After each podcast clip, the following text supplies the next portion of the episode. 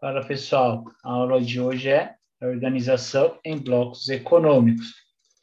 Então, um dos efeitos é, da globalização foi a intensificação da, competitiva, da competitividade dos produtos e serviços entre os países. É, com isso, para todos se tornarem competitivos, os países tiveram a ideia de se agrupar em blocos, aí que ficaram denominados, então, como blocos econômicos. E o seu principal objetivo é de buscar vantagens mútuas entre os países signatários, ou seja, dos países membros. Então, vai ser estabelecido um mercado regional e com diferentes níveis de integração. Então, dependendo do bloco econômico, vai ter uma característica em específico né, nesse âmbito de integração comercial e econômica. Beleza, pessoal? O, os blocos econômicos, então, a gente pode dizer que ele vai fortalecer a economia dos países membros. Porém, há uma grande diferença econômica entre os países signatários, eh, ou seja, dos países membros. Então, dentro de um bloco, vai ter países desenvolvidos e países em desenvolvimento. Esses países desenvolvidos vai querer botar sua influência em decisões econômicas e políticas para ter um, um maior benefício. Então, por isso que a gente fala que vai ter essa diferença econômica. Uma já está relacionada à riqueza que é produzida e outro ele vai querer obter mais vantagem ainda em cima de outros países. Essa daqui, é, é, esse slide, turma, ele mostra o poder de integração de cada bloco econômico. No gráfico aqui abaixo, ele mostra esse nível. Quanto mais baixo, menor vai ser essa questão da integração, e quanto mais acima, maior o seu poder de integração.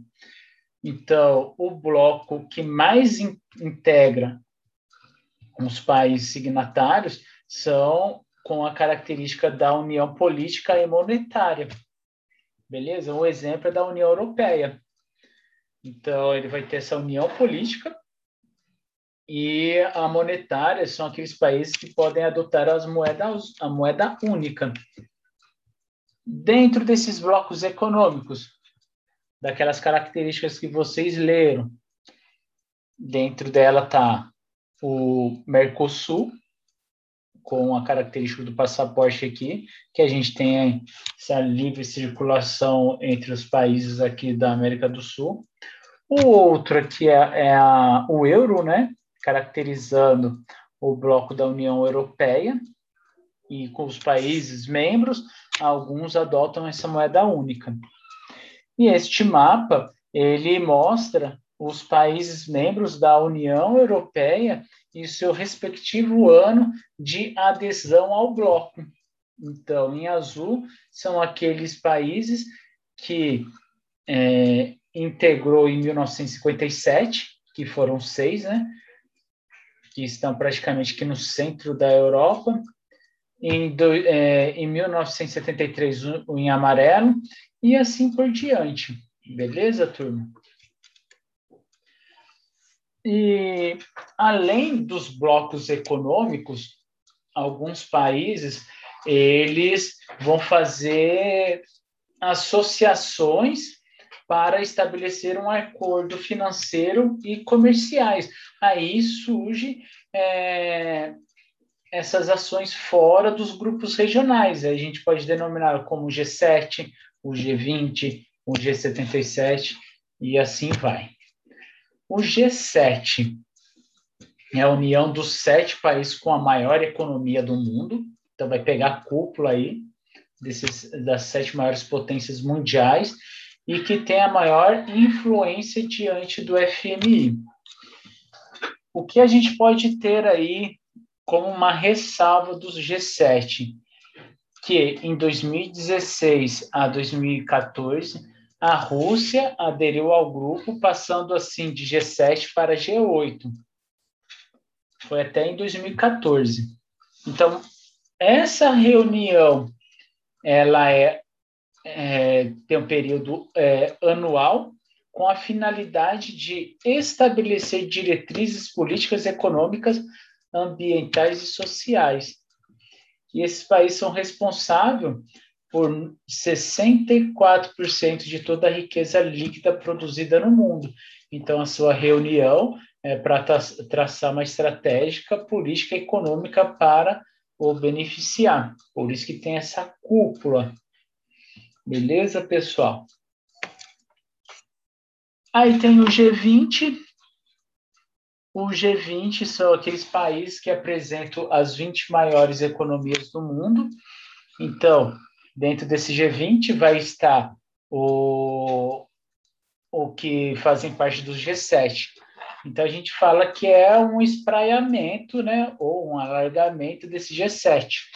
Então atualmente conta com 23 países membros é, permanentes e quatro temporários. A gente pode destacar a Colômbia, El Salvador, Costa Rica e Turquia e os interesses econômicos são voltados para os países emergentes e industrializados. Então, os direcionamentos políticos e econômicos contam com representantes do FMI e do Banco Mundial. As reuniões também são anualmente é, para apresentar essas as estratégias adotadas pelos países membros. O BRICS, como a gente sabe, é, ele é recente na né, criação desse bloco econômico, foi devido à abertura da economia chinesa com o seu crescimento econômico, que impulsionou o mercado chinês a estreitar relações com os outros países exportadores de commodities, devido ao seu consumo para atender a demanda da sua população, eles tinham que fazer essas parcerias com os países é, de maiores produtores de commodities.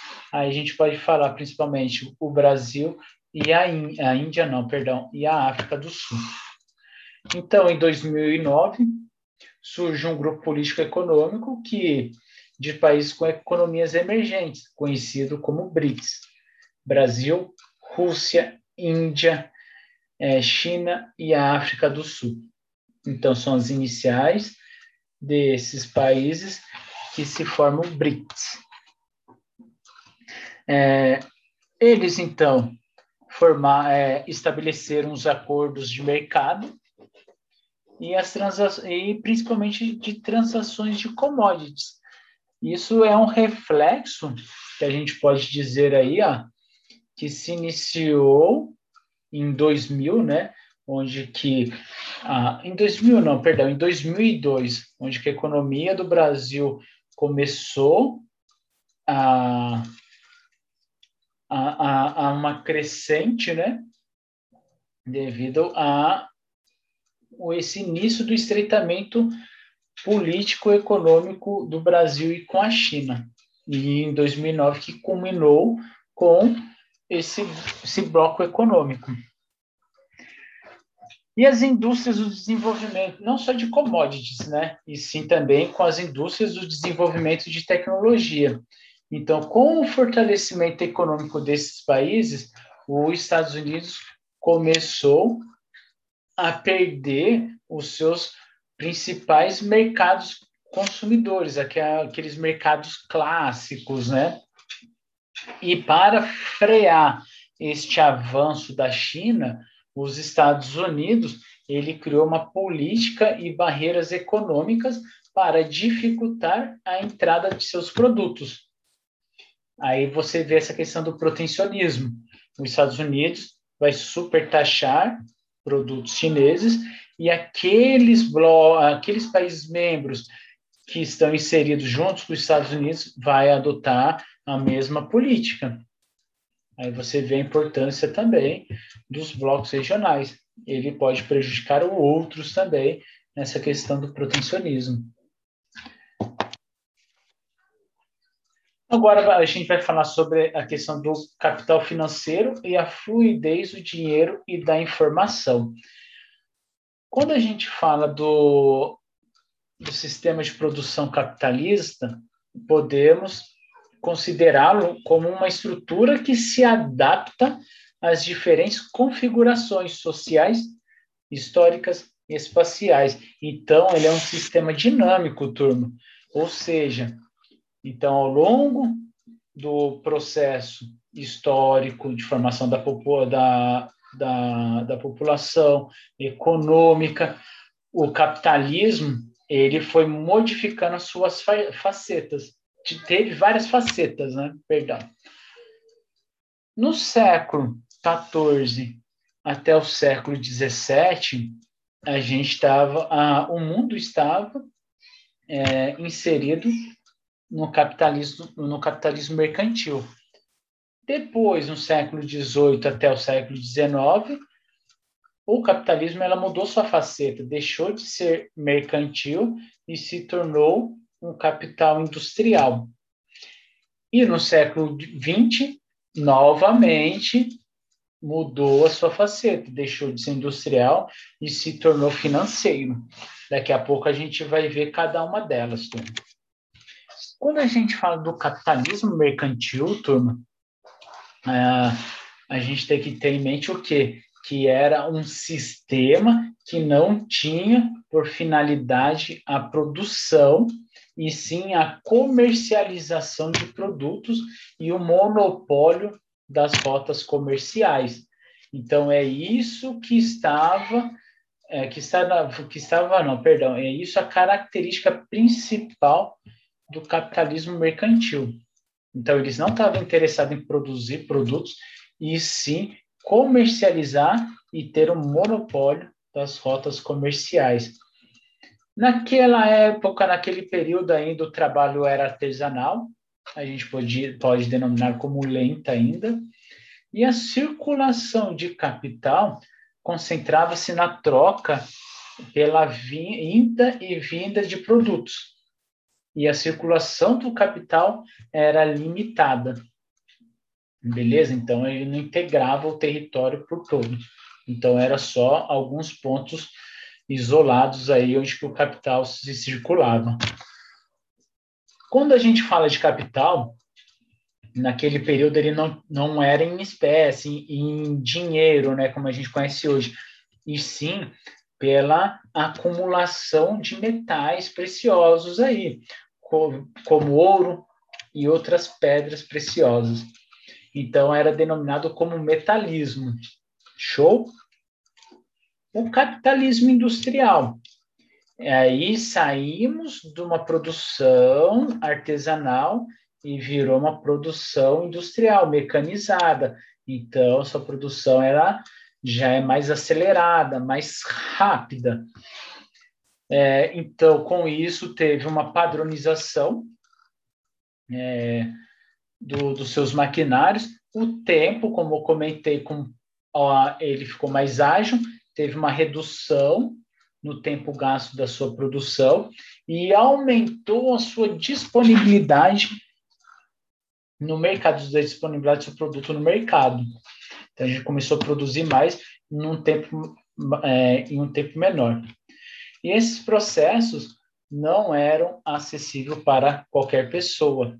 Então, não era qualquer, não era qualquer um que podia é, criar sua indústria. Por quê?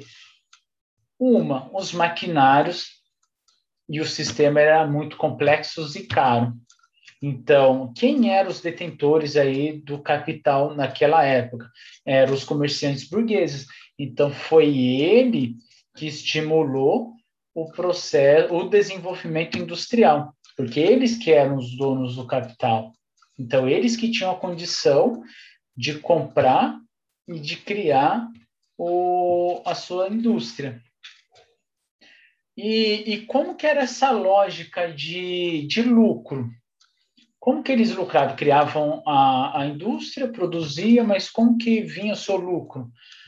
O, o seu lucro vinha através da mais-valia. ou seja, o, o seu lucro é maior do que o, o salário do trabalhador, ou o trabalhador produz mais do que o seu salário. Então, isso aí que a gente pode denominá-lo como mais-valia. A partir disso, vem o rendimento do dono da fábrica. Para aumentar o seu lucro, as indústrias é, criaram duas estratégias. Uma que era a mais-valia absoluta e a outra a mais-valia relativa. A mais-valia absoluta, é, a sua característica principal era o aumento da jornada de trabalho, ou seja, o trabalhador passava mais tempo na fábrica fabricando e isso é, aumentava a sua produção. E a outra, que é a relativa, era de inserir as máquinas mais sofisticadas para a produção. Com isso, o trabalhador começava a produzir mais no, na mesma jornada de trabalho. Então, a máquina acelerou seu processo de produzir aí, e, no mesmo, é, e no mesmo tempo, na mesma jornada de trabalho. Com isso, é, o teve um aumento na circulação de capital e um, um maior acúmulo, e que é, esse capital começou a ser armazenada em instituições financeiras, ou seja, em bancos. O dono dessas indústrias não guardava o dinheiro debaixo do colchão ali, como os antigos faziam na, nas suas próprias casas. E sim, eles começavam que a depositar nos bancos. Os bancos que, que guardavam e administravam seu dinheiro. Com todo esse dinheiro acumulado e concentrado no sistema financeiro, é, o banco teve, o banco não, né? O mercado financeiro teve uma ideia de transformar esse papel em mercadoria. Então a gente começou o quê? A financiarizar a economia, fazer empréstimo, a parcelar produtos, então, quem, quem, que faz, quem, que faz, quem que faz esses empréstimos? Os bancos, através desse capital que era acumulado dos donos da, das indústrias. Então, eles pegaram esse dinheiro e começou a financiarizar outras pessoas, outros grupos, outras indústrias, para poder movimentar cada vez mais a, a economia, o consumo. Beleza, pessoal? Então, a partir de agora, o dinheiro virou uma mercadoria na, nessa questão do capital financeiro. Que a gente tem que ter em mente aí que nesse novo sistema não tem mais as indústrias não têm mais o interesse em, em produzir produtos. Então, ela não está gerando mais uma riqueza real, palpável aí. Então, o, o crescimento econômico do país, então, já está ficando um pouco mais frágil, porque está sendo através de papéis, não em si de produtos, de tecnologia, algo palpável. É isso que a gente tem que ter em mente. Hoje, as indústrias não estão interessadas mais em produzir produtos. Ela quer o quê? Botar suas ações nas bolsas de valores para o capital aberto. Eles querem ter lucro através da venda das suas ações. Aí a gente vai ver mais para frente. Meio que estou dando um spoiler aí. Então, o banco, ele não empresta só o dinheiro, vai pronto, acabou. Faz assim, ah, eu emprestei esse montante, você vai ter que me devolver ele. Não. O banco, ele vai emprestar, além dessa pessoa que pegou esse dinheiro, vai ter que devolver esse montante e mais um pouco, que é essa questão dos juros. É a partir daí que o, o banco sobrevive através de juros. Ele empresta, mas ele vai ganhar mais ainda. E a, fi, a financiarização permitiu que as empresas expandissem sua atuação por meio da abertura de capital. Isso que eu estava falando agora há pouco. Então, essas empresas de capital aberto é aquelas que permitem a ação de investidores. Ou seja, a empresa vai, vai botar o, ela no mercado aberto, onde que vai se criar cotas de ações. e essa cota de ações são vendidas para é, são vendidas nas bolsas de valores. Então a empresa não tem mais um dono. Então ela vai ter um conjunto de investidores.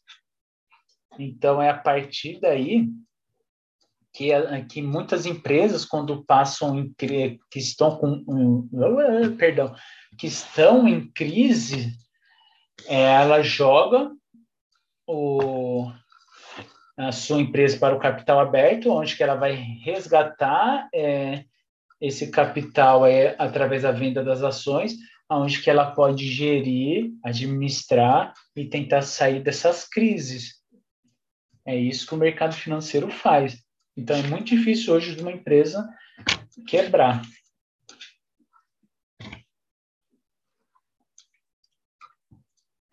o capitalismo é, financeiro, ele gerou um, um, um, grande gargalo, que ele criou essa questão do monopólio e oligopólio comercial, que são esses grandes conglomerados é, empresariais que tendem a concentrar cada vez mais a circulação é, circulação do capital, ou seja, então são poucas empresas que estão fazendo a circulação desse capital para o mesmo grupo. Um exemplo, vamos pegar a Unilever. A Unilever é um grupo que tem várias indústrias aí, desde ramos é, cosméticos até o alimentício. Então, é disso que a gente está falando do monopólio, do oligopólio.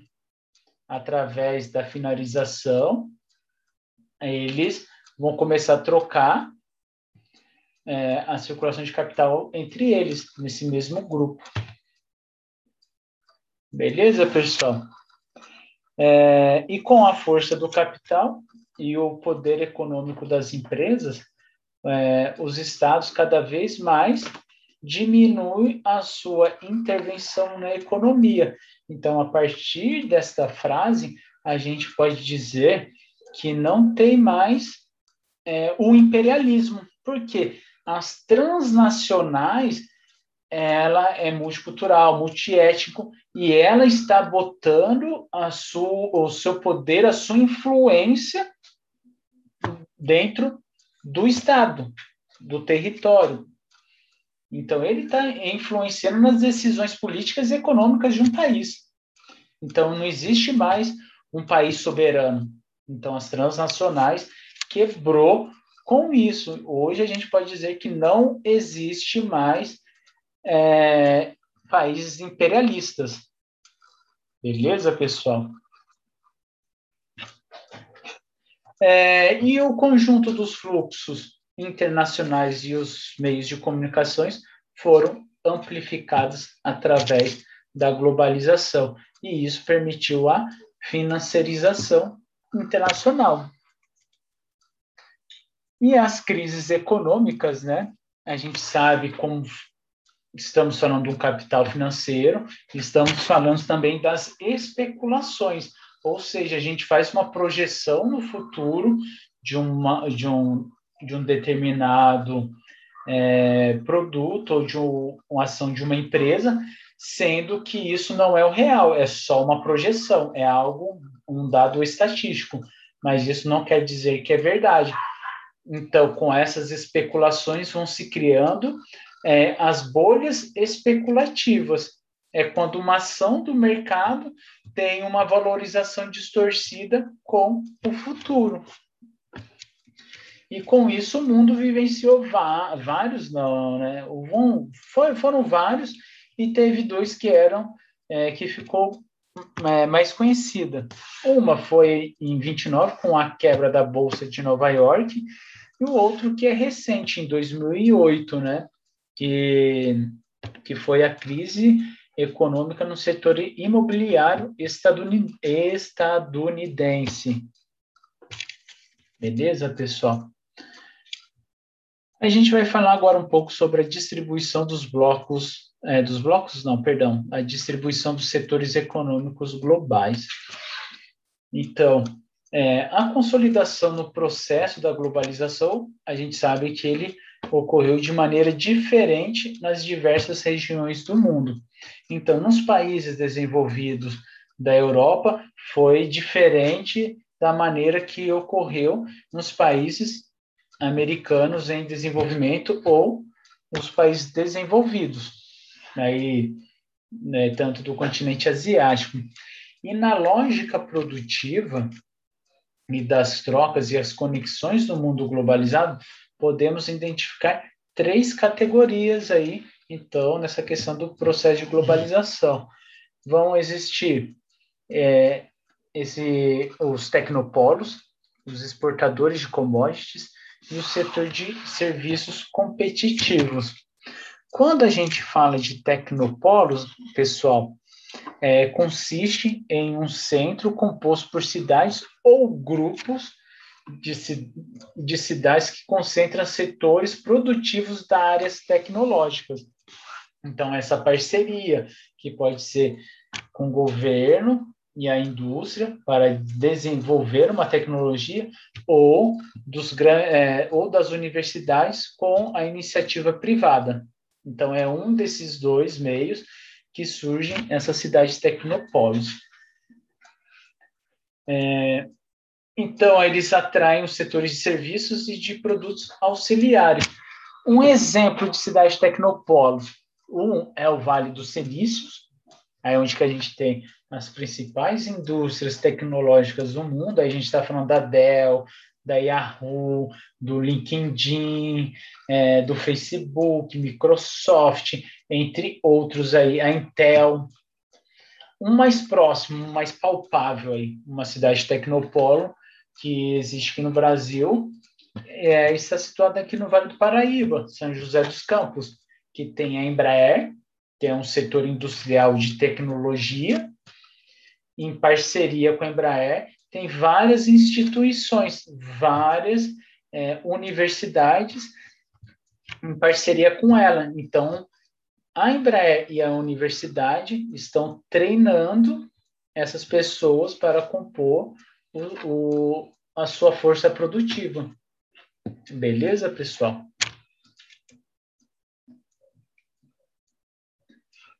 É, esse daqui está falando das principais tecnopolos né, do, do mundo. O, aí está estratificado nessa questão da inovação, da adaptação e dos excluídos tecnológicos. Aí tem o um mapa aí, expressando cada um deles.